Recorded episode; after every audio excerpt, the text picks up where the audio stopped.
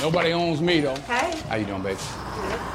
That's because I own my own company, and my company sells a product that's better than the competition at a price that's lower than the competition. Well, what we selling here, Frank?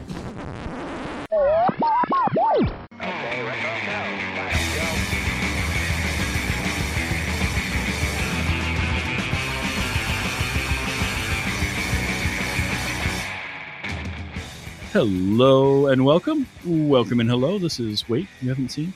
It's a show where we talk about movies. Specifically, we talk about a movie at least one of us has never seen before.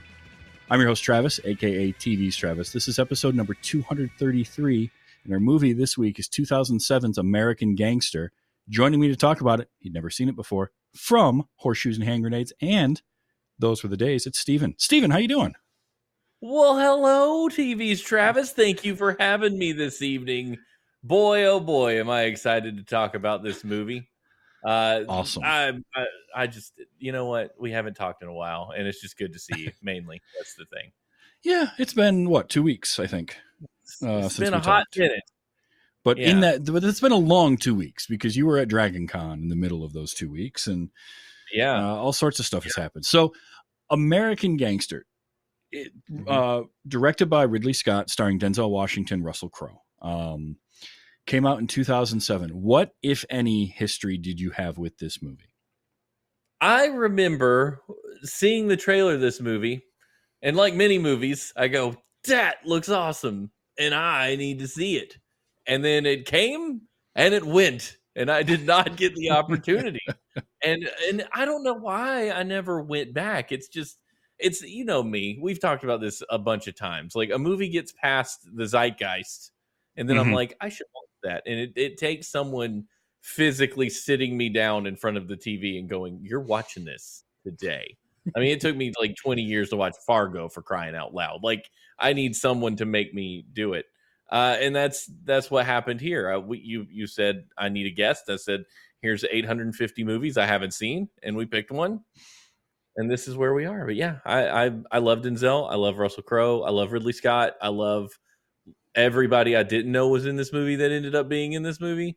I have Right? no idea what's Yeah. Well, you know, it happens. I I did the same thing as you when the trailer hit. I was like, "Ooh, I'm a I'm a see that one," and uh, I did. I actually went and saw this in the theater, and I adored it uh, as soon as I saw it in the theater. I'm a big Ridley Scott fan, always have been. So that that was like, all right, there's selling point number one. Denzel, all right, you, you had me at Ridley Scott, but great, Denzel Washington, Russell Crowe, working with Ridley Scott again. Well, you just you, you keep giving me more reasons to see this movie, and and then I go and I see it, and it's just like I came out of the theater. I'm like, first of all, didn't feel like a two and a half hour, you know, movie at all. And secondly, I was like, that was amazing. I want to watch it again. Um, I ended up not seeing it again in the theater, but I I, I adored this movie. So it was kind of for me, it was real fun to revisit. And like you, I forgot how many other recognizable faces pop up in this thing. I mean, yeah, this is a cast. So Denzel and Russell Crowe, big names, and you know you're going to get good performances out of them because even in like less than great movies that either one of them have been in, which is pretty rare for these two, but they mm-hmm. never have a bad performance. You never like even a bad Russell Crowe performance, he's still bringing something to it and he's he's trying. Denzel is Denzel. That guy just oozes cool. Yeah, You know, and let, just- let's not forget this isn't the first time these two have danced. Uh, because true. you want to talk about bad performances or bad movies. Virtuosity uh, was the first time these two were together, and Yeah. though I have seen that movie, Travis, and loved the Jesus out of it when I did see it, it is not a good film. It is subjectively bad. Uh, but these two, they never phone it in. Anything they're ever in, like they're they're selling it. I just if if I could have one percent of the swagger that Denzel Washington brings to a film role, just one percent of it, like he just he, there's nothing he does that you're just not like that is the coolest thing I've ever seen. And then Yeah. he can turn around, he can flip right around and stare a dagger through you, where you just feel like you're about three inches tall. I mean, Yeah. it, it's He amazing. has- he and he and Samuel L. Jackson are on a similar plane, but Denzel takes the drama side of that like way higher. Like the the actual. Now I'm not knocking Samuel L. Jackson's acting prowess; they're both phenomenal. But there's Mhm. something about Denzel, the way he carries himself, but then his aggression, just it scares you. Like I'm used to Samuel L. Jackson staring at me. Like all I can Mhm. think about is that Black Snake Moan gif where he's just like yeah. staring. Like I'm afraid, but Denzel, I'm like more afraid because I've seen him gentle. You know what I mean? Like it's You have, and they both can yell really well. Now, no one yells like Sam Jackson. Like he's on a different, he's playing a different game. Him and Gene Hackman are like one and one A when it comes to actors that can yell. Denzel can do that, but the thing that makes Denzel when he goes angry scary is that he gets quiet. When he gets, when he shuts down and gives you those daggers, and you're just like, please don't hurt me. Please, please Yeah, don't really just leave me in a body bag, you know, on the side of the road. It's yeah. it's For amazing. me to hurt me, hurt me thick and totally, not like don't do little stuff. Just end it. yeah, and and to this movie's credit, they give you that right off the bat. Like the first thing you see is him uh, light a cigar and then throw the match on a guy covered in gasoline and just light him on fire and empty a revolver into him, and that's the opening seat, the opening shot of the movie. I was like, whoa! Yeah. I, for- I had forgotten about that totally. I was like, damn, damn, this movie goes hard right from the beginning. Yeah, they're setting you up. My jaw dropped, and I was all I could really think was, "Man, I'm glad he at least shot him six times because that's just sitting there burning would suck." oh, yeah, it would. Yeah, it. What's What's really funny is I just finished. I, I've been doing a rewatch of the Defenders series, the Netflix produced Marvel series, um, and I got through season two. I'm up through season two of Luke Cage, and there's a scene in Luke Cage where they light someone on fire in a restaurant, and they let them burn for a while before finally shooting them. And it's just Yeah. like, oh man, that's just what a way to go. You know, it's somebody screaming in agony. And Yeah. so having just freshly watched that, I'm like, this is the if you're gonna do that, this is the better way to do it. The more humane way. yes. But this cast just doesn't stop. So Yeah. Uh, before we get too deep into it, this is based on real events and there are big quotes around that because Frank Lucas and Richie Roberts, real real people. Frank Lucas was a real uh, uh, kingpin type drug uh, person in New York. Richie Roberts was uh, a narcotics officer that did arrest him, and uh, and did become his defense lawyer. Um, that part was true, um, but both of them have said, "Hey, I mean, it's fictional. Like it takes some liberties with the truth, and you kind of have to know that when you're watching a movie." Um, so bear that in mind when you when you're watching this, and as we discuss it, that you know some of these characters are based on real people. Like this Richie Roberts in the in the film is a little bit of an amalgamation of a couple of people. Um, but uh, but Richie Roberts was a real person. But Chiwetel Ejiofor uh, plays Frank's brother Huey, and Mhm. I love him in everything. Everything I see him in, he is phenomenal. And this, what was cool about seeing this in the theater was, I had seen Serenity two years earlier with him as the uh, as the operative, and then the year before this, he was in um, a movie with Denzel Washington, directed by Spike Lee, called Inside Man. And if you haven't seen that, Oh, that's yeah. a real good one too. I have not seen that, Travis. Well, make sure We'll I'll take some that. notes here. Um, Write that down. yes.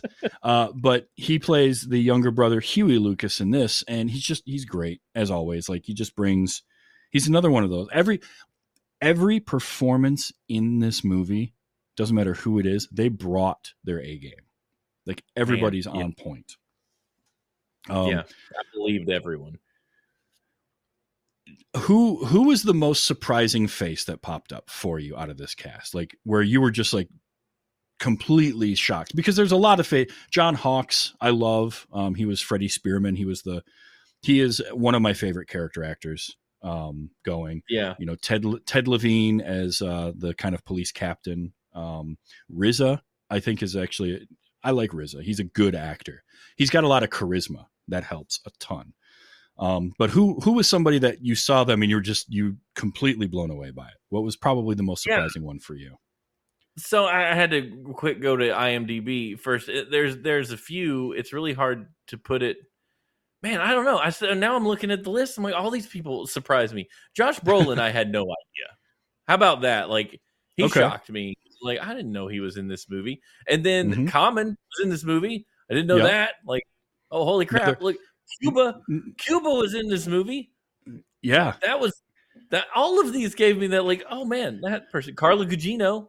I mean, I was just, I was, I was shocked left and right. I don't know that I have a, a, a number one. John Hawkes was good though. John Hawkes was the one that I saw. I'm like, I know that dude. He was doing a lot of stuff in this era, like in this Yep. mid aughts kind of. Like he's been in a bunch of stuff, but I don't remember. I couldn't point it out if I tried. One of my Um, favorite roles he ever did was in Identity. His his part in Yes. Identity as the guy that's running the hotel when they show up, and then what you learn about him as it goes on. I just loved him in that. Um, Yes, that's right. he he, just- was in that. yeah, he just he never like every like like so many actors in this, but he just never does something bad. He's there's always something compelling about him, and he's got a really unique look. He sort of I used to when I was Mhm. younger, I would conflate him and DJ Qualls a lot because they're both like Yes, rail thin and have a similar kind of face going on.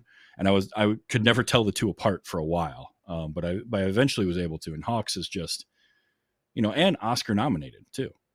A lot of I didn't uh, know he was Oscar nominated. That's awesome. yeah, I, f- I forget that sometimes, but he got nominated um, for best supporting actor for Winter's Bone back in 2011. Oh, okay, yeah. This dude, he's got one of those those faces, and it's. I think he's kind of been typecast as like a roughneck, redneck kind of guy a few times, Mhm. if I recall. Um, yeah, he's so he's done a- lot of that. what I remember from. Yeah, like Mhm. greasy bar guy is Yeah. kind of the the way I see him. But yeah, he was he's he's absolutely phenomenal. Uh, I mean, they were they were all good. Armand Assante was in this. I, I picked that up. I'm like, oh, I remember you from Judge Dredd. Uh, that's the one movie I toned it-. He toned it back a little bit from his Judge Dredd performance here. Yeah, he know, wasn't as much it- of a car. Yeah, right. Bring it down level. Uh, yeah, Carla Gugino, uh, Gugino or Gugino, I had 100% forgotten she was in this at all. Um, and what's cool about some of these uh, smaller parts where it's a it's a face that you recognize that's maybe only on screen for a couple of minutes, like Carla, like um, uh, Ted Levine, um, who only has the couple of scenes, but there's something about they're not A-list actors. They're not, you know, and it, so it doesn't feel like stunt casting, but you see them and you're like, oh yeah, I've seen them in a bunch of other stuff. I like them. Um, Yeah, you know, Cuba uh, as Nicky Barnes, um, Common you mentioned, and I, I Common is another one of those guys that just like he just oozes cool in Yeah. everything he's in. He's just smooth. Um, hmm uh, the two that that surprised me the most that I had completely forgotten were in this. Norman Reedus for one scene yes, that's right. because this is um 2007, which I think is before Walking Dead. Yeah, I was about to say it's either before or right around when Walking Dead kicked off because he he very well the character he played very well could have just walked off the set of The Walking Dead and over to the set of The American Gangster. And uh, he honestly has has had that same look since he played Scud in uh, Blade Two. Like he has just kept that that look about him, unshaven, longish hair, little bit greasy, like like he's he's like two or three days without a shower. Not quite like Yeah, he's not ripe yet, but but you could you could easily tell he needs you know you could you could use a shower like and Yeah. and, and that's been Norman for. Reedus forever. Oh yeah. Um, but yeah, that was one. Uh, and then the other one was um, Idris Elba. I had I can't believe I did. See, he wasn't in the list of actors I was looking at, but yeah, the minute he showed up, I'm like, is that Idris Elba? That's Idris Elba. Holy cow, that's Idris Elba. Yeah, that's a good one too. And and the thing about it is like his scene his so the first scene he's in at the at the wake for bumpy um Yeah. played by clarence uh clarence washington the third i think Loved uncredited him. I loved Um, him for the two minutes I saw him. oh Loved him. he's always so good um Yeah. but at his wake idris elba is you know he's he's not really showing much respect in that that whole scene, and I was like, oh man, Idris Elba's in this. I forgot he was in. And for some reason, while I was watching it, rewatching it, and I'm taking notes and stuff, I kept wanting to call him Turbo instead of Tango. I don't know why. I don't know why. Like that's the word my brain kept using was Turbo. And I'm like, no, it's Tango. Um, but then he has the most like he is involved in the most memorable scene in this movie Oh yeah. uh and to and it tells you the strength of this movie that i completely forgotten it was idris elba like with everything else that's going around going on in it but that scene uh, we'll kind of get to in a little bit but that one is just like you remember that and i ha- I, f- I heard a funny anecdote about it uh, today that uh, i'll share later um but yeah like everybody in this is just Jon Polito shows up as the as a another Italian mobster, very similar to his character in Miller's Crossing. Uh, he's in like two scenes. He basically is there. He does a, a little speech about how they need like order, how how Harlem is going to fall apart because there's no order to anything anymore, and sort of it kind of is the catalyst for Frank to do what he does. And I love again, I love Jon Polito. I've I loved him Yeah. in so many things that he would do. And he usually played either this type of character or the really greasy, like runs a pawn shop or street dealer type of guy. He was Um, great he had- in Blank Man. Uh, Yes. you recall the Damon Wayans joint Blankman. He was wonderful in that. he was great in that. He was uh, I loved him in The Crow. Uh, he has a small role in there. Um, but he's got that voice. He just had that that voice that sounded like he he tried to swallow a rasp and uh Yeah. and just destroyed his vocal cords and, And is he's been it's- sucking down raw oysters for a week. That's Yep. what he's. That's what he always looked like to me. He looked like lips from Dick Tracy. nice. Yes. yes. Um he's great. T.I., uh Tip Harris as uh Stevie Lucas, young young Ti. Um he's become a little bit problematic with some assault, I think, stuff recently, but he's a good. he's a charismatic actor. Um Sure. funny funny thing is and i thought this was great he is uh his dad in this is played by common right so he's playing common's son he is only eight years younger than common it's that old uh, Indiana Jones and Henry Jones Senior situation. yeah oh We could be and the one the the one that really got me was so our our kind of opening scene with um richie is when he's serving that subpoena and he's going up and he's talking about yeah i know the guy from high school and him and his partner go up and they serve that subpoena and they have there's that quick little action sequence um the Mhm. actor that he serves the subpoena to is kevin corrigan another Yeah, I love. character actor. I love him. He is, Yeah. And it's all these actors that disappear into roles, right? Kevin Corrigan does that, even when they're memorable. Uh, Corrigan, Jon Polito, Common, Idris Elba, they can disappear into these roles, and you f- you forget that they're in so many things. Um, Oh yeah. what shocks me, and I will never understand this about uh, the awards uh, kind of system, is that this movie was only up for two Academy Awards. In in uh, the 2008 Academy Awards, it was only up for two. Art direction absolutely Okay. should have been up for. We'll get to that because I have thoughts about that.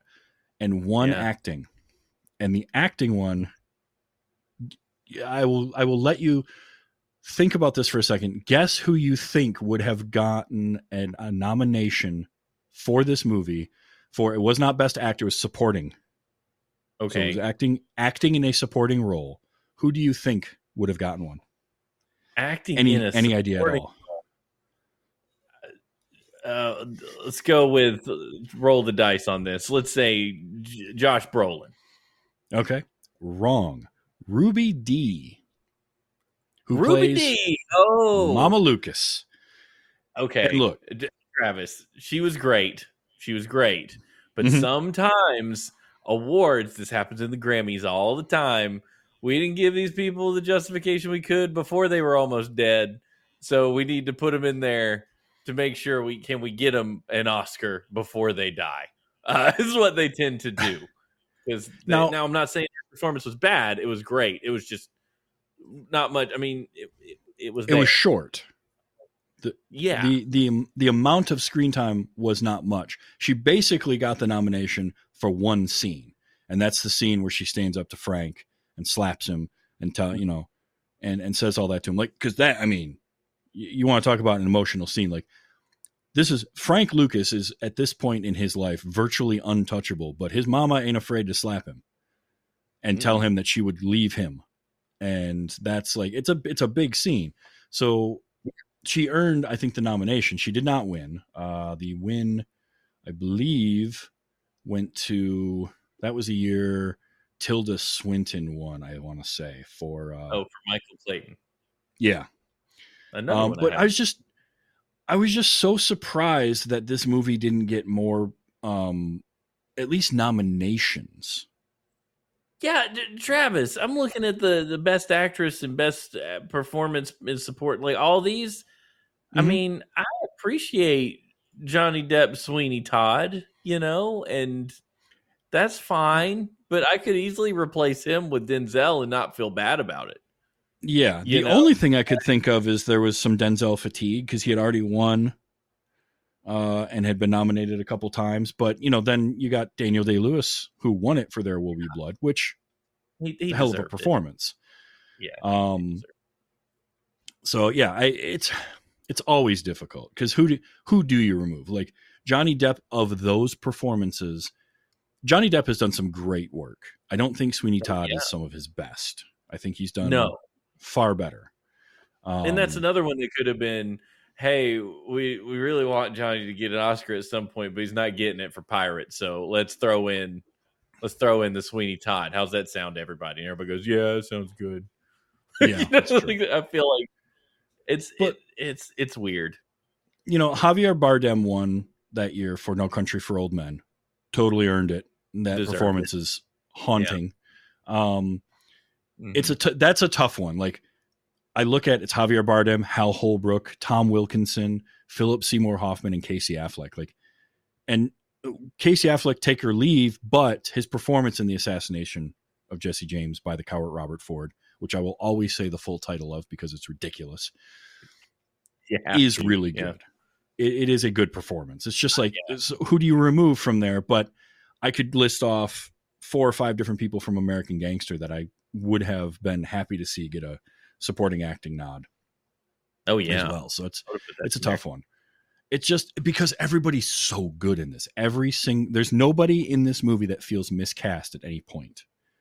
oh no Um, no every, and- everything's great and and when you're like when you're doing a movie based on real events that can happen sometimes where it's like no all i see is josh brolin. No brolin plays that that role of the corrupt cop just like to a t. I mean from the moment he steps on screen you're just like Mhm. oh i don't i don't like this guy at all.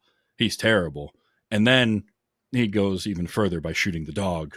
And i was like well okay. He doesn't deserve anything anymore. Like i'm done with you sir. Yeah.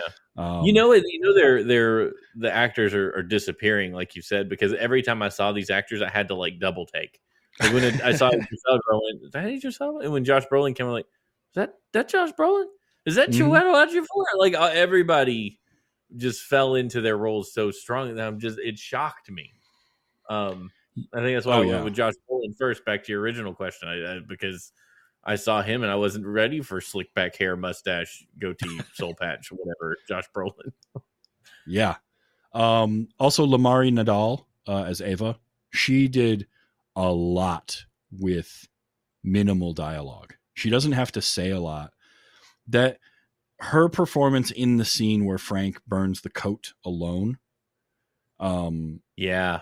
was great. And that was such a cool scene because we had earlier in the movie where he pulled Huey aside and he's like, Huey, what are you doing? What are you wearing? Like, what's going on here? You look like a clown. You got this big arrest me sign on you and all of that. And then, hmm you know, shift forward a little bit and he's showing up at the at the Muhammad Ali fight in a ten thousand dollar chinchilla coat and that hat, which by the way, Frank Lucas really wore. I saw a picture Yes. of him in that and it it's amazing um but Mhm. it's like yeah he he had gotten so big and so f- in his own head that he felt untouchable Yeah, and, at least in, in the, the the way this movie played out, that was kind of the the peak, and then his downfall because that's when the cops got curious, right? That's when Richie got curious. Like, wait a minute, he could if he'd have been in a business suit sitting up front, they might not have thought a thing of it. Like, other than him talking to the mobsters that were in the row behind him, but that might not have been quite as recognizable as as potential shifty behavior without Yeah. that chinchilla coat on. He broke his only rule, and then uh, it was over. Yeah, yeah, because he wouldn't have he would have gotten noticed, but it wouldn't have been as obvious. But he's wearing that big fur, ridiculous hat, which that was a great line from uh, Armand Assante. You're gonna wear that hat the whole time? I can't see the fight. "Oh, you paid for it. Pretty good. um, like right down to you know the the guy playing um, his cousin Nate uh, in in uh, Thailand. Oh and yeah, uh, Ruben Santiago Hudson playing Doc, who's got that role. Like he becomes the Frank. Uh, He Mhm. becomes who Frank was at the start of the movie, and he's just like, I love a movie that's got that character, right? Who just he's in all these scenes, and you almost at one point in the movie, I like forget that he's there, and then Mhm. Frank will walk somewhere, and just Doc will be right behind him. And it's like, Yeah. oh yeah, that's right. Doc's literally everywhere with this guy at all times. Um, Yeah. it's just oh everybody everybody up and down just nailing it in this and then on top of that to have it set in new york in the 70s and the filming of this like it got an art direction oscar nomination and it looks so good because new york city to it you know has a look to it um that is you can tell when movies film in other cities and it pat they try to pass it off as New York. Like you can always tell. But 1970s New York because we saw a lot of that in the 70s film uh, industry because a lot of movies were getting shot in New York in the in the 1970s. yeah, And we've seen it a lot and they re- they captured the look of that I think to a T. Um, I got a lot of feel of like uh, the movie The French Connection when watching this. Um, in in terms of like visual style, like obviously it looks doesn't look like it was shot in the '70s, but the backgrounds and everything that they have give me that feeling Yeah. the whole time. colors, costume, population density, Mhm. cars. I mean the that that smoky, filthy seventies New York. There's like a grime on Yep. everything. That's what Yeah, that's the this- sense. It's like if I touch that, I would want to wash my hands. Like Yeah, it's just a- A thin coat of something over over everything, and you can just feel it on a your little wet, fingertips. but Yeah. you're not sure if it's rain. It's just like, what is that? Why is that wet still? What's going on there? and the uh the costuming you brought up uh was just i mean god all the costuming was so good it all had the the the look like frank always looks just dressed to the nines in everything he's wearing. Even when he when he gives the house to his mom which is another one of those great scenes where and it was a trailer uh, a trailer shot where she goes whose house is that? And he's like it's yours mama. Um Mhm. but even that he's wearing that kind of short sleeve collared like almost sweater but not quite shirt. I don't know how to describe that shirt but that and a pair of like khaki slacks and he just he just looks good all the time and then when he gets a suit on whew, i mean Yeah, look Just- out. Nah, that's he's exuding power. And I Mhm. mean on the flip side of that, Richie, uh he he doesn't look like a cop to me at any point in this. He just looks like kind of a schlub. It's just Mhm. like out there just he's working. He's doing blue collar cop work.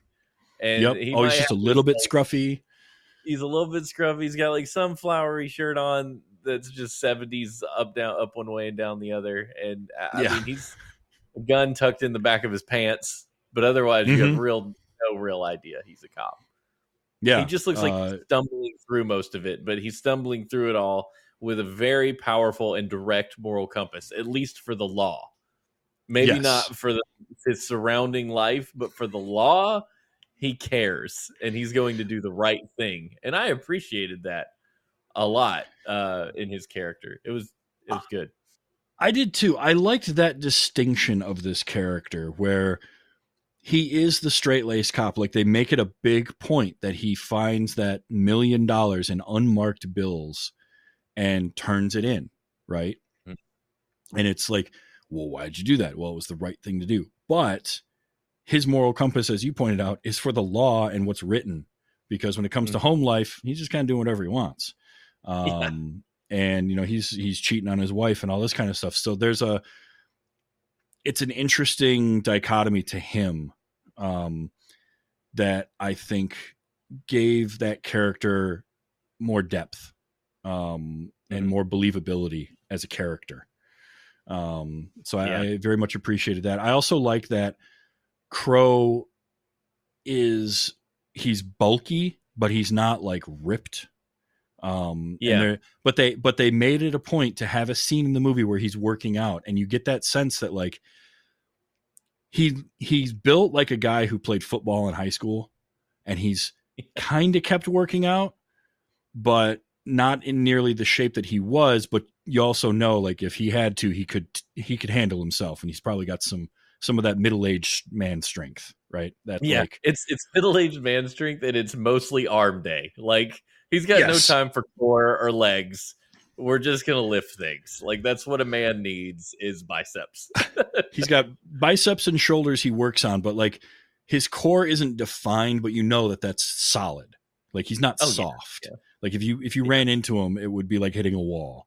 And I I Mhm. like there's something about that look that like it's it's the functional strength. It's the guy who's you know, it's like if you meet somebody like who's a mason, let's say, who's done masonry work for their whole life, right? They don't look intimidating until you learn that they've done nothing but masonry work for their entire life and then you realize that they could crush your head with one hand like a grape Yeah, because like, they've spent it- their entire life lifting cinder blocks one at a time and just carrying them places Yeah, w- one person that that strikes me when you say that is Jim Varney, um, Mhm. who played Ernest.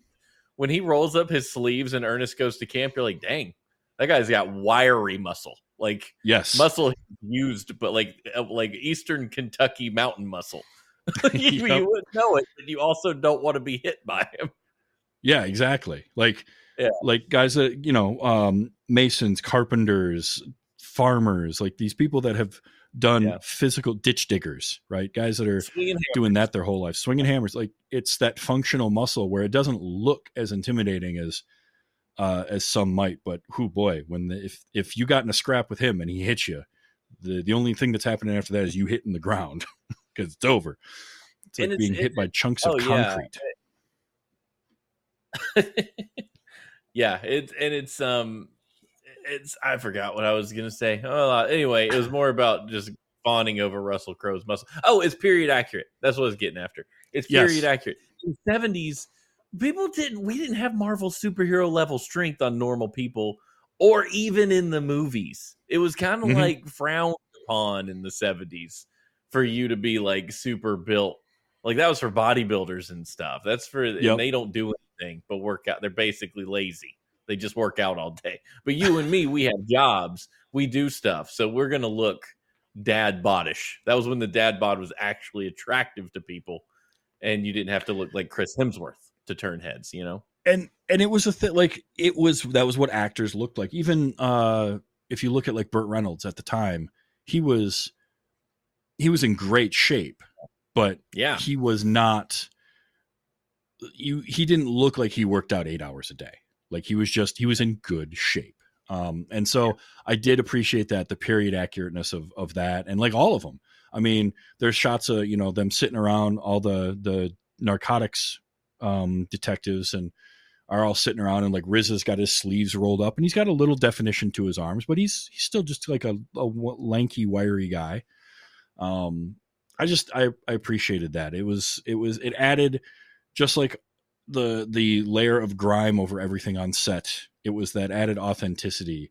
Um, same thing with like all the cars. I, doing anything period piece is tough anyway as a film um, is in filmmaking because it's so much more expensive. You have to spend so much extra time uh, dressing your set and making sure your backgrounds don't show up. It's a little bit easier today because it's a lot easier to digitally remove things that you don't want to see. Um, than it was even as on every every porch in New York City. that is one of my favorite things about uh Raiders of the Lost Ark was yeah, the shot in Cairo where they had to ask everybody to take down their TV antennas. Like half of Cairo. yeah, just Because- so they can get the whole shot. and they couldn't they couldn't change the shot. They had to use whatever angle they were going to use because you're not going to go ask a bunch more people to take them down. Um, Yeah, you know, and and then obviously today you can just paint all that out. But there, I love that in filmmaking when you can take the time to do that. And I never, I'm sure if I went through and watched this frame by frame and analyzed it all, I could find some cars that don't work right, some signage that you know doesn't seem right, but everything felt really authentic it did. and I really enjoyed that about it. And it's just top to bottom, this movie it, it's it's a hallmark of Ridley Scott. Ridley Scott is very good at being um, meticulous in the visuals and the and the style of his films. Um, really, his brother Tony was too, but Tony had a different style, a different look that he went for. Um, but there's just something about a Ridley Scott movie I can always pick him out, and Yeah. he didn't he also doesn't always do the same types of movies. He's not a horror guy. He's not an action guy. He's just making movies, and I I love that. I love the variety of stuff that he does. Yeah, he just picks a story and he goes, I could tell that pretty well on camera, I think. And he goes for it. It's like, I mean, you're talking about Alien and Gladiator and Kingdom of Heaven and this, like the two Kingdom of Heaven and Gladiator, the closest in, in probably look feel, but that's just because they're both epics, you know? Yeah. But, you know, he doesn't have to do an epic. I was, I actually thought originally that this was Tony Scott when I was turning it on. I thought, oh, this is because I couldn't remember when he passed away. So I was like, Hmm. oh, this is, this must have been one of Tony Scott's last thing. I was like, oh wait, this is a oh, this is Ridley. Not expected that. Okay, yeah, so that was Yeah. me. Um, let's see. So originally, uh, the first I think the first director that was on board to do this was Antoine Fuqua, who had done Training Day. Yeah, um and he was going to do it but apparently like a month or two before shooting was supposed to start the studio backed out for concerned about the budget getting too big. Um i guess he had he had some some of his choices for supporting roles were a little too expensive and things were kind of getting out of out of hand i guess. So he was no longer on it. At one point, I did read that David Fincher was possibly going to do it, which would have been interesting because it would have been very different.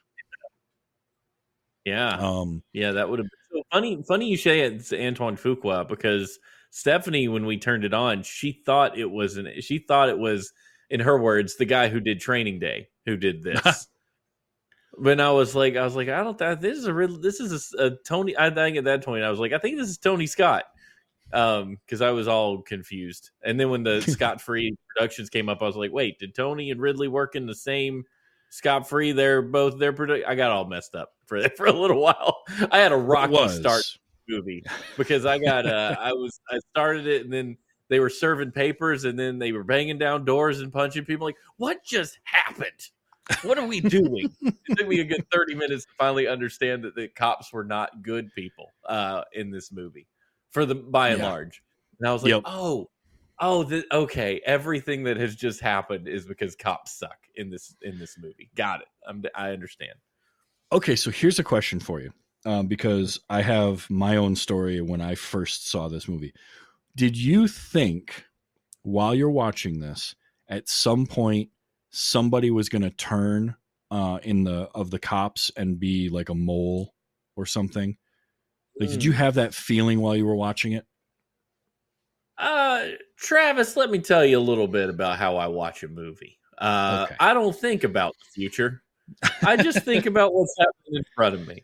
This works in some movies like this one, but in a James Bond movie, I'm lost the entire time. Uh, I've only seen two James Bond movies I understand because I can only watch things scene by scene. I, I I'm just you know, my mom she figures out all the mysteries ahead of time. She's got she's got thoughts and plans and ideas.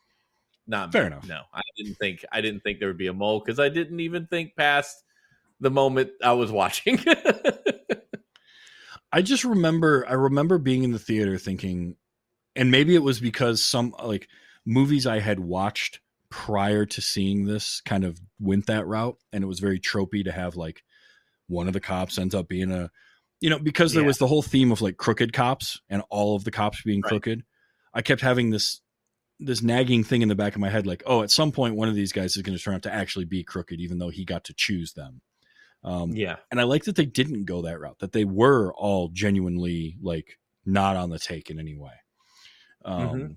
i thought that was a nice uh, a nice change from did- some I things that i'd seen little- before that I did have a little concern when he did the like, who all think I'm crazy for turning in the money, and like everybody raised their hand.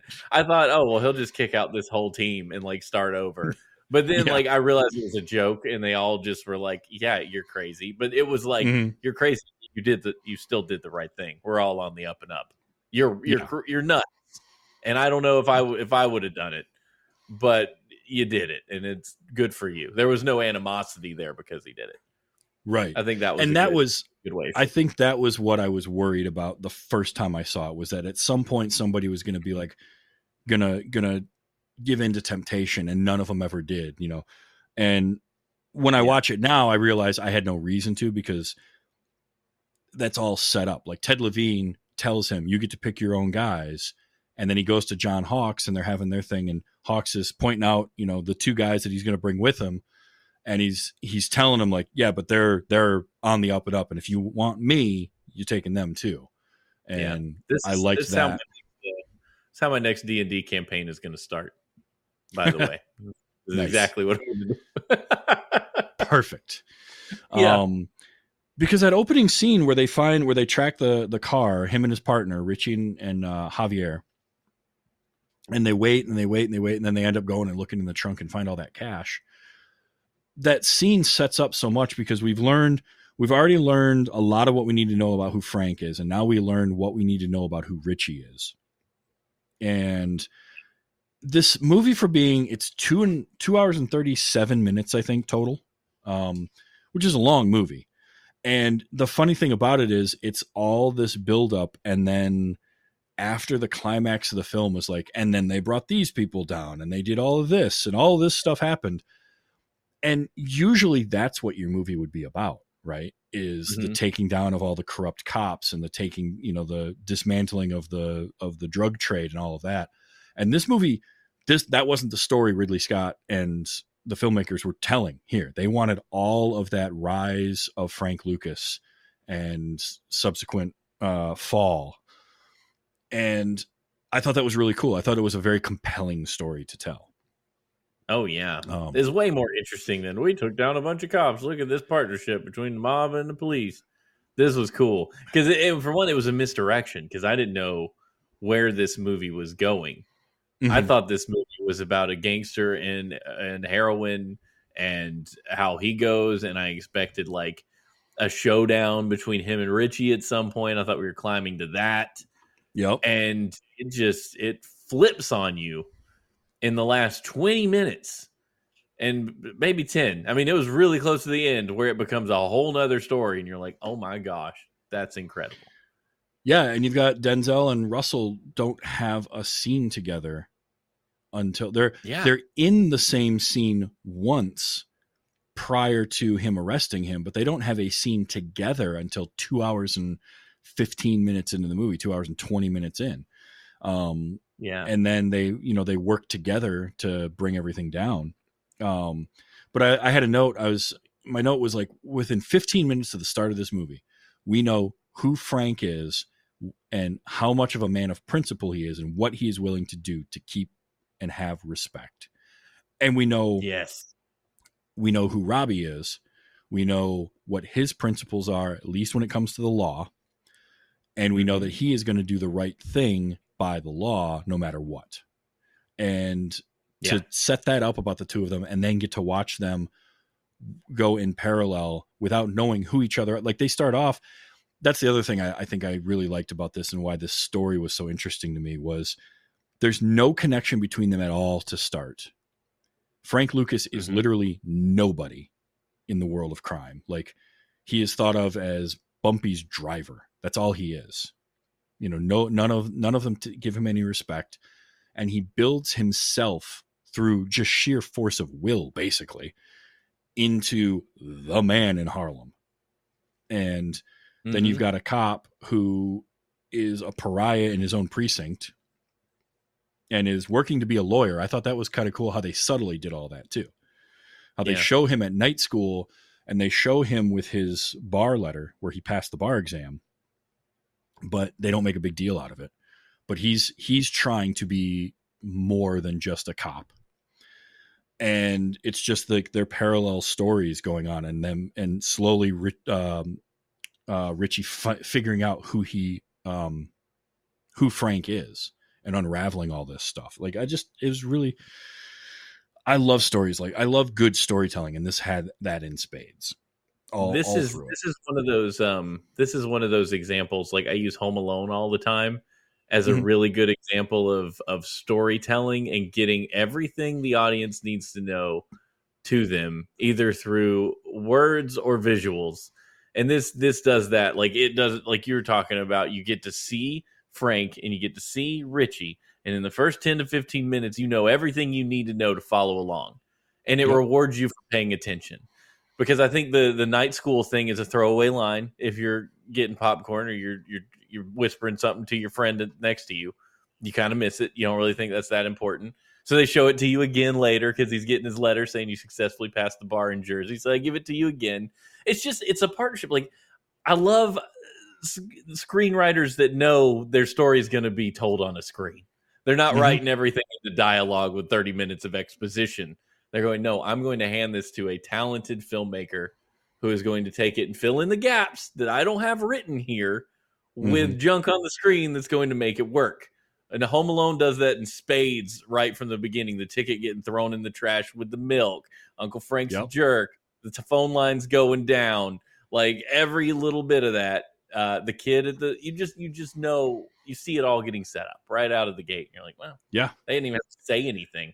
I just I know what's going on because I'm watching a flipping movie. Well, and it it it brings me to uh, a scene in this that is indelible for me. It's it's baked into my brain now, and I now won't forget that Idris Elba is in it.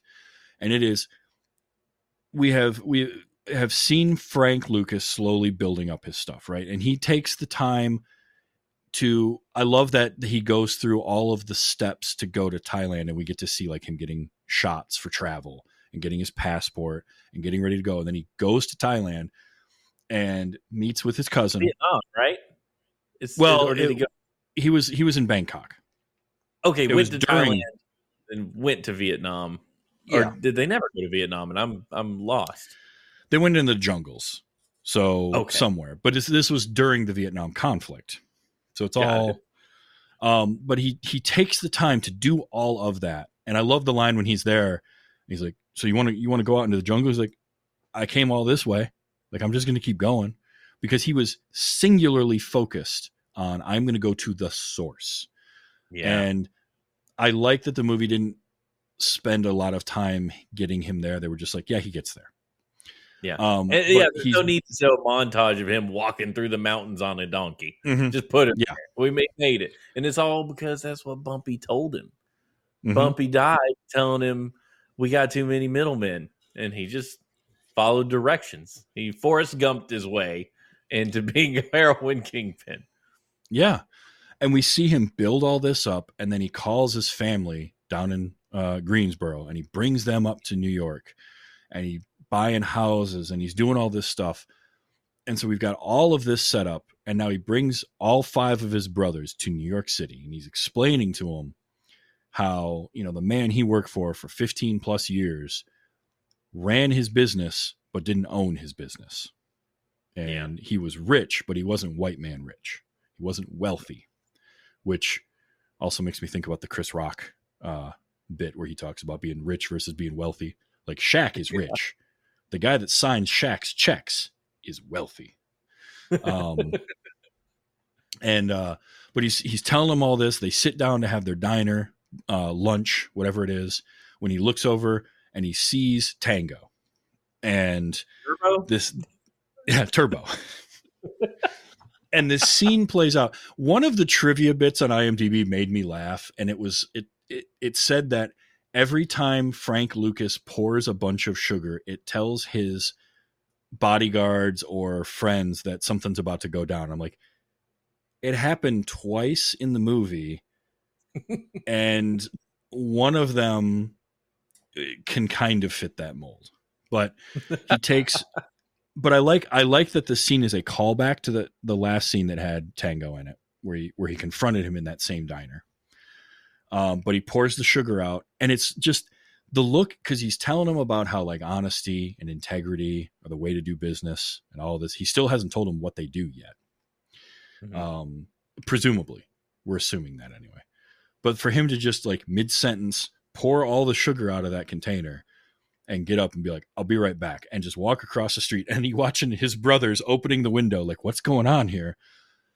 and the power move that it is to pull the gun on the street in broad daylight in front of the market and all those people. And I mean, did that scene play out how you thought it was going to, or did, were you legitimately surprised by the the way that scene happened? My jaw jaw hit the floor, Travis. Did not expect that. I, I, don't watch movies. Movies that I watch, there's always an empty threat. There's never there's the the we're not beating around the bush. We're just gonna do the thing. That doesn't happen. Yeah. So I was very shocked. And and it happens so quickly and without fanfare. And it just like it happens, it's done, and he walks back, wipes his hands off. like, so where was I? Um, but it's yeah. it calls back to the previous scene with the two of them, the conflict they had there. Like it's brilliantly done. It's brilliantly bookending that whole saga between Tango and Frank Lucas.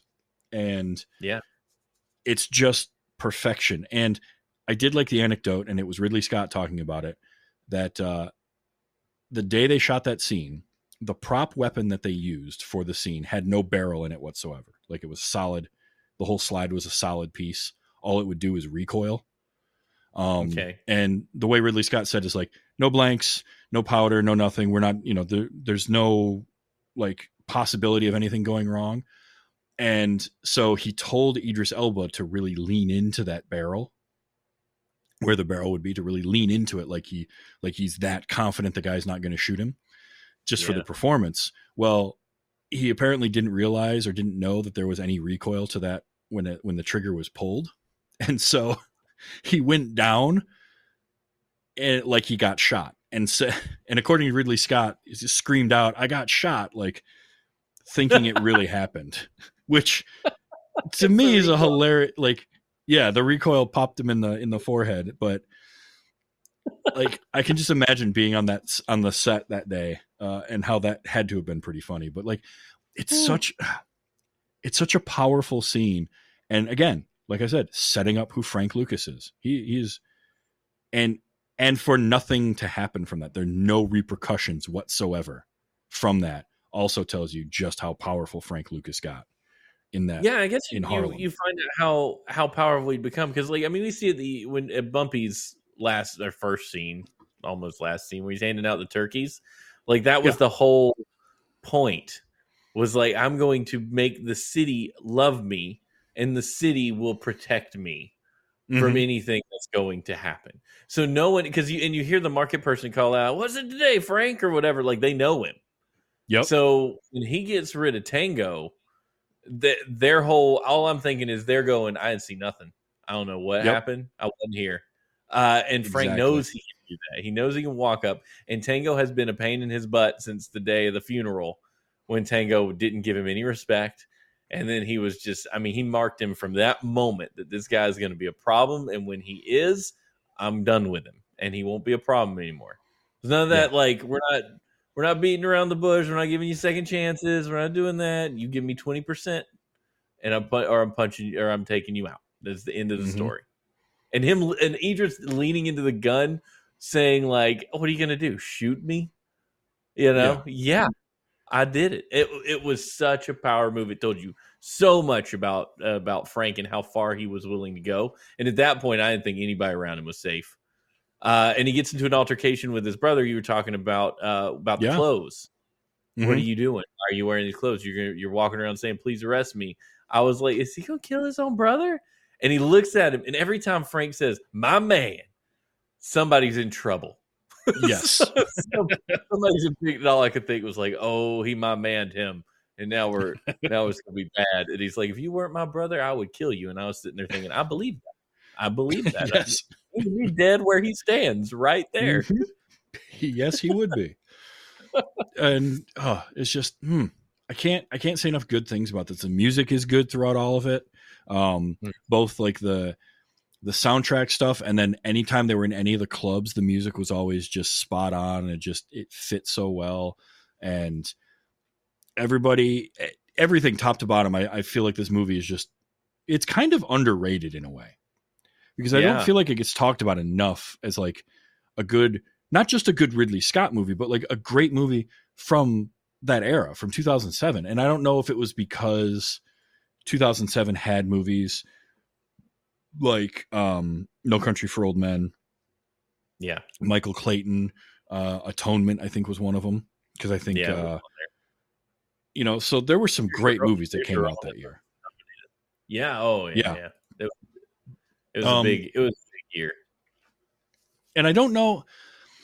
I wonder if some of it is is the structure of it and the way that it sort of builds up to this point and then just kind of glosses over a whole lot at the end, and the way that it ends because it doesn't end in a normal Hollywood style of like it, the ending Yeah. of it where he goes to prison but then he gets out and that that last shot is. Frank. Yeah. So I don't know if that plays into it a little bit or not. I I think honestly I kind of like it because it has a story it wants to tell and the story is about Frank Lucas rising to power and what Yeah. he did to get there, how willing he was to go wherever he had to go to do whatever he had to do and he didn't care what it was and who who he had to deal with. He was going to be the man. And I love those things where people are like who does he work for? Who who do you represent? He's like myself, you know, Mhm. and nobody nobody's buying it. The DA, that scene with the Russell Crowe and Ted Levine and the DA after the he's looking through the plane, that guy just cannot believe that you know one guy could do what the mafia couldn't do and all this kind of stuff. Uses a lot more colorful language I ain't to use, but Yeah. um, the very racist DA, we'll put it that way. Um, Oh yeah. but like that right there that was that was the power of of frank lucas in this whole situation was that nobody expected that out of one man and he just was like Yeah. nope i'm gonna do it and And then when You when know, he the gets mafia. cornered. Oh, go ahead. I'm sorry. i was just gonna even the mafia was you know and the um Armand Assante character like couldn't believe that he's doing this kind of stuff and was trying to get him to expand beyond harlem and i think honestly frank lucas would have been just happy owning harlem and having that Yeah. and that be it and never because he had everything he wanted at that point you know owning five apartments in new york like that scene Yeah. where he's in the apartment and he you know tickles a couple of piano keys and he's like i'll take it no no contingencies i'm buying this with cash like there again power Yeah. move like just throwing cash around but so anyway you were gonna say sorry Yeah. Um. No, I, I I was thinking once he finally gets uh when, oh uh, once he finally gets cornered, you know he's he's got caught, he's Mhm. in interrogation room with Richie. He does his last what I think is is a power move attempt. You know he's going to try to get this cop. I can get rid of you. You know you can go wherever you want. We're done. You let me go back to business. Let me go. All this stuff. And when he finds out he's got a guy that's not going to move like that, slaps the coffee. He's trying everything he he normally would with anybody. But man, does his attitude change when he realizes he's got a legit for like paladin in front of him. he's Yeah. just like, yep oh, okay. Well, how about this? We just take, and then he finds out that that cop's really interested in taking out other dirty cops. He's like, oh, you want to take down the police? Oh yeah, I'll give you everybody you want. let's, Yep. let's do this, and then it becomes this partnership. And you're like, what just happened? But to him, he's still the police have harassed his people in Harlem long enough too. He's sick of them. Mm-hmm. It's like I, I see this as a win-win. I'm taking down corrupt cops. You want to take down corrupt cops? Hopefully, I guess my brothers are going to get away fine. It's just me, you know. Then I'm. It's it's like it's like he understood he was beaten, but he wasn't going to lose. If that makes Yeah. any sense. And I love the way his entire demeanor changed. You don't see him really smiling, having a good time for real the entire movie. Like he might smile, but it's usually with a "I'm about to stab somebody" look. Yeah. Uh, where he's with his wife, but in this, he looks like he's honest to goodness having a blast writing down cop names and looking at pictures with all these police. And I am just Yeah. tickled me like, ha ha, that guy, we got that one, we got that one. I'm like, this is, and my wife actually looked up uh, Richie Roberts and uh, and Frank Lucas and found a picture of them all chummy, like Mhm. like 20 minutes before the movie was over, and she's like, why are they so chummy? And then she figured like, oh, they actually did a lot of work together. That's why they Yeah. look like they're smiling with their arms around each other. They they did Yeah. the work. And that slug right at the end where it talks about how you know he Richie Roberts left being a cop and became a defense attorney, Mhm. and his first client was Frank Lucas, yeah, and helped you know defended him. So help cut his sentence. yeah, it's super great. I mean that that yeah, was because in in reality, Frank Lucas did get sentenced to seventy years, but he got out in 1984. 1991, initially? 15 years. He- oh, did he 84? he got out he got out in like 84 i want to say was out for a year or two but then violated his probation went back in and then Oh. eventually and then got out again in 91 so it wasn't the movie makes it feel like it was one stint which works better for the narrative Yeah, uh, but in reality he did two um, but part of that was because of how helpful he was in in dismantling the corruption uh, rampant in uh, the police force at the time. So Mhm. and i do appreciate that the movie didn't give didn't glorify either side. Like it showed the good and the bad sides of both um, Yeah. the criminal part and the cops you know there it showed that there are cops that are doing a good job but there are also just a ton of corrupt ones and clearly that hasn't changed uh, over the years um, yeah. and it People are showed people, that no matter where you put them. There, there's Yep. good ones and bad ones. I don't care what job they have. Yeah. Um, and it showed that, you know, there are perks to a life of crime. Sure, certainly. I mean, we saw some of those, you know, guy got like third row seats to a prize fight. Uh, that's big. And that's when pro boxing was big, like Muhammad Ali, Joe Ali Frazier. and That's a- Frazier. Mhm. Yeah, that was that was a fight of the century level event. Yeah. But uh but also seeing the downsides of it, seeing how it can all fall apart and how bad it can be. And I also liked that it's all centered around heroin and they never glorified heroin one bit throughout the movie. And in fact, the drug use shots are they're actually pretty hard to watch. They do not Yeah, make it bad. look good at all. Um, and yet Frank is willing to be a part of it the whole time because He gives him the power. He, yeah, he's making tons of money. He gives him the power he wants. He's doing things that he knew Bumpy could never do. You Yeah. know, he like he owned his own business. That's the way he looked at it. I own my own Yep. business, and I'm getting product from the source. Like Bumpy told me, he wished we we could do.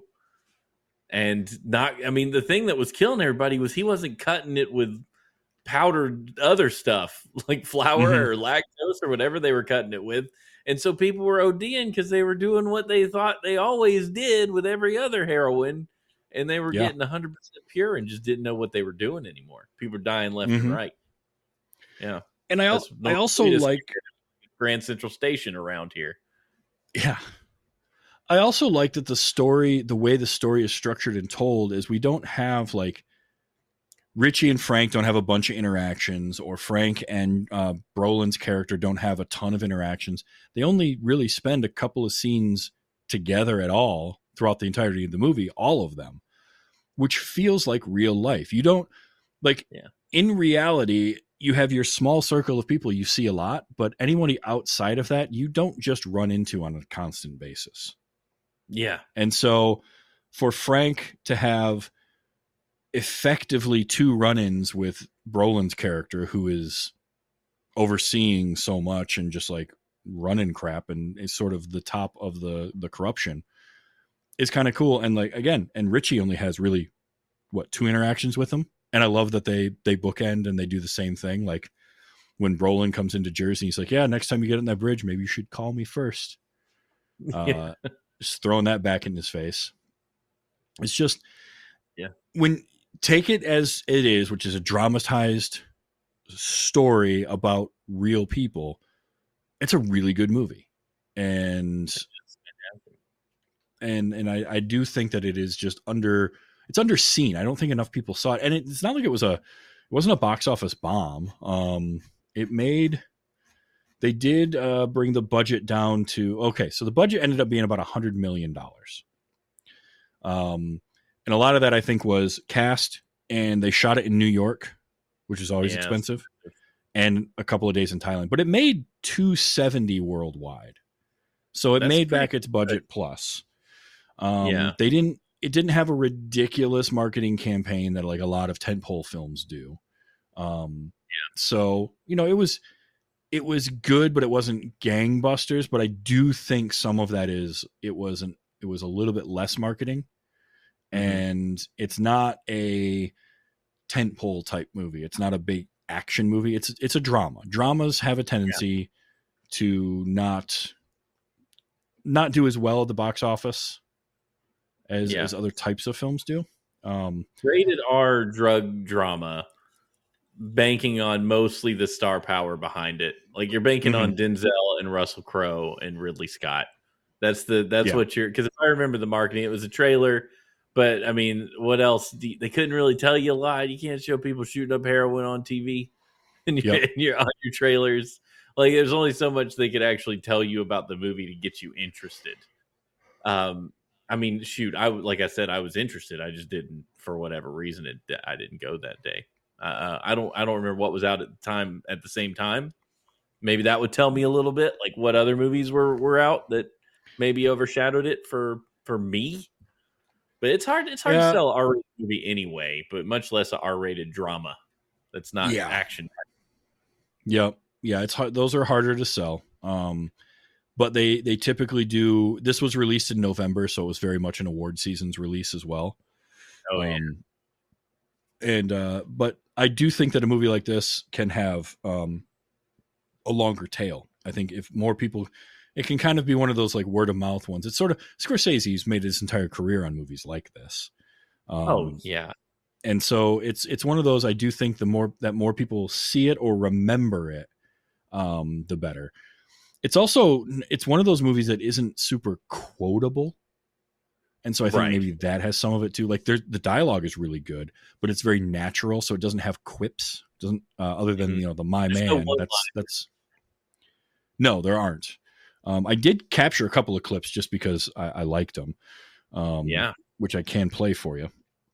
It's really just a couple of Denzels. Um, but uh, I, first, I got Jon Polito because I just love his voice. More important than any one man's life is order. I also like that line. That's good. Yeah.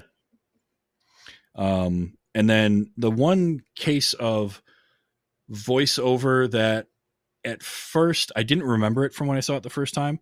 So when it started with that Jon Polito voiceover, I was like, this feels out of place. But it because it went into an actual conversation that he was having and became diegetic, I was like, oh, okay, that that Yeah. works.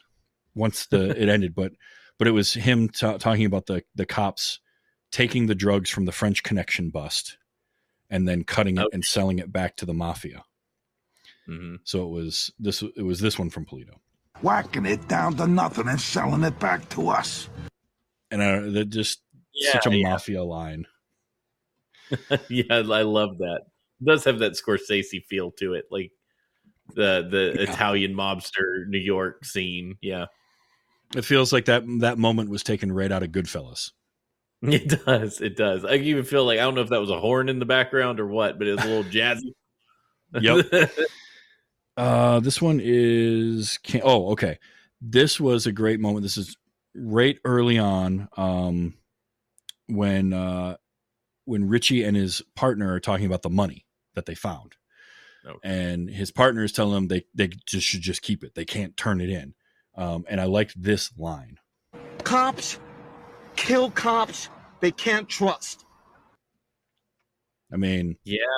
Yeah. That that whole thing, that was so confused to start with because I am a naive person. uh, and I just was like, why are they arguing about turning the money? What is going on? Uh, and it was, I get it now. It's because Mhm. if they turned the money in, they knew that half the force was going to think they were, you know, on the on uh, I guess on the right side of the law, or they wouldn't look the other way if the other cops were to take the money or do Yep. something with it. It's it's like to them, to the cops that were looking in at the money, it's that's now off the table. We could have I could have bought a boat with that if these guys hadn't Yep. have been idiots and turned it in. We could have just split it. and it, it, made gets more sense. reflected. Yeah, and it gets reflected later on when he confronts, uh, or not confronts, but when when he follows the twenty thousand dollars into New York City, and Yeah. Brolin and his guys show up and take the bag of money, and he chases them down. He's like, "Hey guys, guys, you've got my money in there. Uh, you know, it's I, I it's Essex County money. I need that back." And the one cop is like, "Oh man, I saw a brand new Chris Craft in my driveway." Like, Yeah, that whole scene messed me up too because I was like, "How does he know they're cops?" But I guess he, they must have said something when they were roughing up the other guy, or he just knows Mhm. that's how this works. And Yeah. it's it's. I was like, "Oh man, you're me. You're chasing down these guys." And go, "Whoa, please! That was an accident. Like I totally need that money." That's what I would do, and I would be found in a in an alley somewhere. Like, but it's like, I, I oh, hold on, I'm real sorry, corrupt policeman with guns. I need right? my money back. Uh, it was just it was a wild exchange to me. I It- love that scene so much because you could tell Richie's out of uniform. I mean, they're all out of uniform, but Richie's not dressed like they are, you know. hmm And he's like obviously the low man on the to- totem pole, and they could just say no and take the money if they wanted Yeah. to. But dude's like, don't let it happen again. And I'm like, oh my gosh, he almost lost because that right before that, the he had asked for the money, and the chief was like, "You're never getting this again. Like this is a whole Right. year's salary I'm handing you right now." It was Yep. just. I loved every minute of that whole sequence. Like, what is going it on? also it also had my single favorite shot in the entire movie and that is russell crowe walking up to and passing the windows of that diner Mhm. and then posting up right outside the window and the camera then does a 180 pan around him and when it hits the wall and stops boom there's josh brolin and his three buds walking down the street looking like you know just looking like uh, badasses in their sunglasses. And it was just such it's such a beautiful shot inside of that whole sequence that goes on that's Yeah. so good It's two loved sides it. of the coin, and you're seeing them play out like together right then and there. mm-hmm. You're Yep. watching the good guy and the bad guys, and they're both on the same team, but they're Mhm. not. They're different factions entirely. Yep. It's so cool. Uh, I got a couple of Denzel lines. Um, this one, I just. This is a thing where Denzel Washington doesn't really do like accents. He doesn't change a lot of the times the like the the tone of voice that he uses. He might change his cadence a little bit, but for the most part, he doesn't. But I liked this because this felt also very period accurate. When Bumpy's having his heart attack in the the discount store, and he's calling for the ambulance and he keeps saying and he says it twice he says Call the ambulance! Ambulance. I love that. I remember ambulance. Yeah. because that that felt like like it that like that's how it would sound that that's how you would say that or how he would say that so i, I liked that um i liked him at bumpy's wake when he's talking to and it was uh oh what is his name shoot joe morton Mustache Uh, guy. was- yeah played uh it was charlie williams was the character's uh, actor joe morton i always think of joe morton from everything. You've seen him in everything. yeah He's he's got a he's a guy. He's been around. He he has the best he has the best look in this because he's the only one that has his hair like parted and combed out of all and a the, mustache the that is guys from Harlem and taped on by somebody. Oh, yeah. Like, oh yeah now i always think of him as miles bennett dyson from t2 That's Yep, like that's the first thing that comes to mind. Yeah, and Um, Eureka. He was the scientist in Eureka on sci-fi. Yep, he was also in Eureka. Yeah, yeah. Uh, but when he's talking to Frank, and Frank tells him, You know, half the people in this room owe Bumpy money when he died. They think I'm gonna forget to collect, but I'm gonna get that money. and that is when you know, like, oh, Frank mean business. He is. Yeah. And he, yeah, He is coming. he's Bumpy's driver, and he's the the the oh he did the money didn't go away when Nope. Bumpy died. It's like I'm still here, and my job is to get the money from you people, and I'm gonna do it. yes, he is. I love it. Uh, of course, I'm. I'm gonna capture. My man. Got to have my. I'm- man. hmm It is one of my favorite gifts to use as a reaction. Is That's that- like that that's exact like the one. black. That's you. That's you getting a black spot in Harlem, as when Frank Yeah. Lucas looks at you and says, "My man." You're like, "Oh Yep. crap, I'm gonna die. I don't know when, but I'm gonna die. Time to make peace because it's all it's- over. It's all And- over." Some Yep. And the last one is uh it is the moment that Frank realizes who he's dealing with sitting across the table from Richie. And it is that scene is not the same as the Pacino De Niro scene in the diner in Heat. Because that was that scene is very much like two dogs circling each other ready to fight Mhm. and this one is not really that same dynamic but it's the same thing that the movie's trying to do which is put them across the table from each other and it was this exchange is when frank has the realization of oh now i know who i'm dealing with yeah. What can you promise me, Richie? I can promise you, you lie about one name, you'll never get out of prison. You lie about one dollar, one offshore account, you'll never get out of prison. And you can live life rich in jail for the rest of your born days, or be poor outside for some of them. That's what I can promise you. and it was that's when frank is like all right Yeah, Well- that's when he knows he's beaten. It's so it's so good, and I know that this is the kind of scene that actors just love. Mm, You know, like acting. Acting's a dance. Mhm. it's you playing off your partner, and and making a scene work, and you're both working hard to give the right reactions at the right time to be in the moment, and you can't be in the moment if somebody else is off somewhere. So you really got to be. And I just I could see them. They had to love this scene. They had to love that quiet, toned down, back and forth. I would have loved to have been in the room when they shot this. That Oh, just so cool, so cool. in a movie Any, like, of so many across the table. Oh yeah. In in a movie of so many moments that are just like, man, that was awesome, or wow, that was effective, that was powerful. That scene puts a bow on all of it and just brings it all Yep. to this culminating point. It's it's masterful filmmaking. It's what why I think Ridley Scott is such a good director because he is able to do this type of thing and bring you along on this journey for two and a half hours and have these two powerhouses of actors in the same movie and they they don't interact until two hours and 20 minutes in. And then they Yeah. steal it in the last 20 minutes. And it's just it's it's wonderful. I loved every second of it. And i'm glad that you liked it too. Loved it. Absolutely. I watched it with Stephanie. She loved it too. It was tough because we didn't realize it was a two and a half hour movie.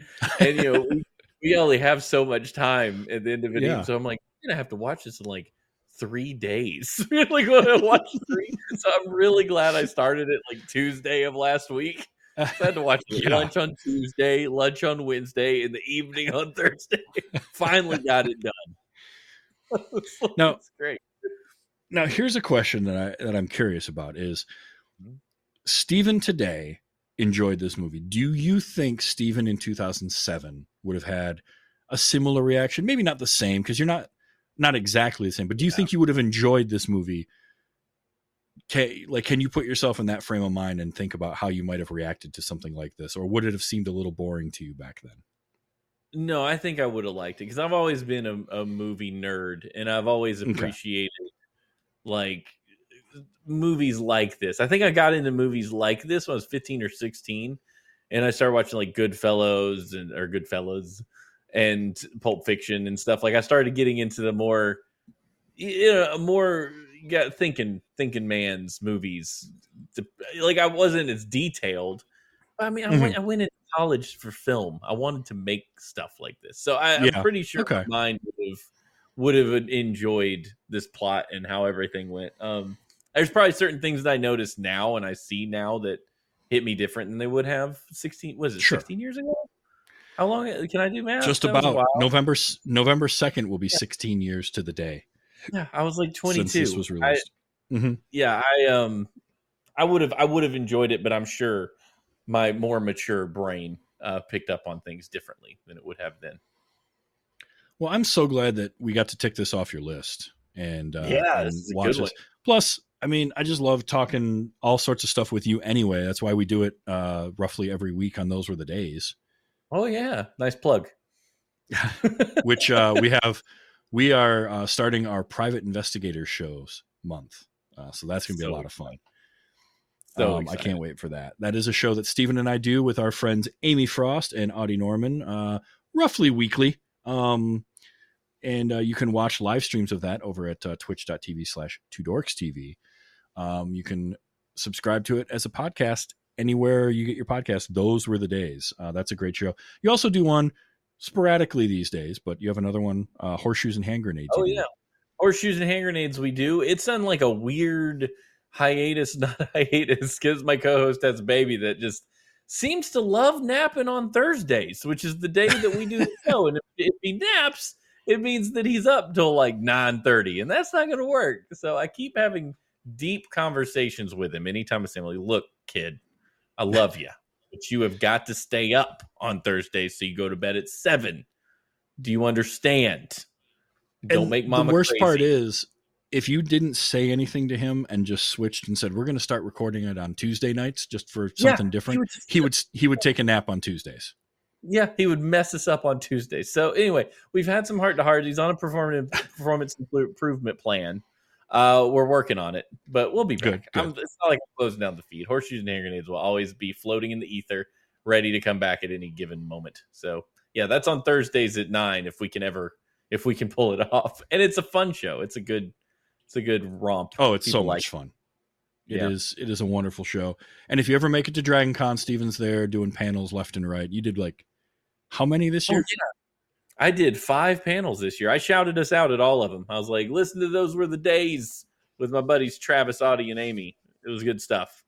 So um Yeah. so yeah, that was that was a blast. I love Dragon Con. Uh and I talk I talked to a lot of people there and they all said, Where's Travis? And I said, I don't know. I'm trying. they all said Travis belongs here. I said, I know Travis belongs here. We'll get him here. Well, don't worry. the the plan is to make it work next year. Uh, I am I am in the uh, I'm in the early. I, luckily, I have enough time that I'm in the early planning stages of getting it all sorted out. But Yeah. um, but yeah, check out uh, horseshoes and hand grenades. Go back listen to some of the older episodes because they are fun. It it is a fun show. The two of you just have a blast. And we Um, do. and then catch us weekly and those were the days where we talk old tv if you like this kind of conversation this is a lot of what we do it's just that we also have audie and amy there to, to temper it a little bit and be like guys guys They're let's, so good. let's bring this back to something good Being in the room with Audie and Amy just makes you a better podcaster. That's all I know for sure. really sure. does really does uh, this Mhm. show um, wait you haven't seen i record live sunday nights uh, right here at uh, twitch.tv slash TVsTravis, 8 p.m eastern time and uh, comes out as a podcast on wednesdays everywhere you get your podcasts including youtube uh, video version there so uh, if you uh, if you could drop a, uh, a, fo- a subscription on youtube subscribe to the channel there that helps me out quite a bit so i would appreciate that um, whether you watch on YouTube or not, just the subscription is super helpful. Um, and uh, there's also a Patreon for this show, patreon.com forward slash WYHS. Little as a dollar an episode, you get uh, a little bit extra content, monthly movie nights. Um, I'm working on a couple of other projects. There'll be first look stuff there as well. So definitely uh, check that out. If Patreon isn't your thing, um, and you do want to support financially, there's also Ko-fi, ko-fi.com slash TVsTravis, or just word of mouth, spread spread word of mouth, tell people about the show. Um, and I appreciate all of that. Next week, I have uh, I'm going to be talking about killer clowns from outer space. We're getting close to October, so we're we're we're starting to slide into some of the spooky movies. Um, and I found somebody who's never seen Killer Clowns from Outer Space. Uh, and uh, so Matt Stein is going to come on. We're going to talk about that. And then um, I also have Brian Dunaway coming up soon. Um, he and I are going to watch a movie I'd never heard of before called The Company of Wolves. That's coming up in the next couple of weeks. So definitely come back for those. That's going to be a ton of fun. Stephen, thank you so much for being here tonight. Uh, as always, it's a pleasure. And uh, we'll get you back soon because Yeah. I never get tired of talking movies with you. It's always fun. It's, it's an absolute blast. Thank you so much for having me, Travis. This was super fun. Excellent. Until next time, remember to enjoy your movies and uh, let's be excellent to each other. This has been Wait You Haven't Seen.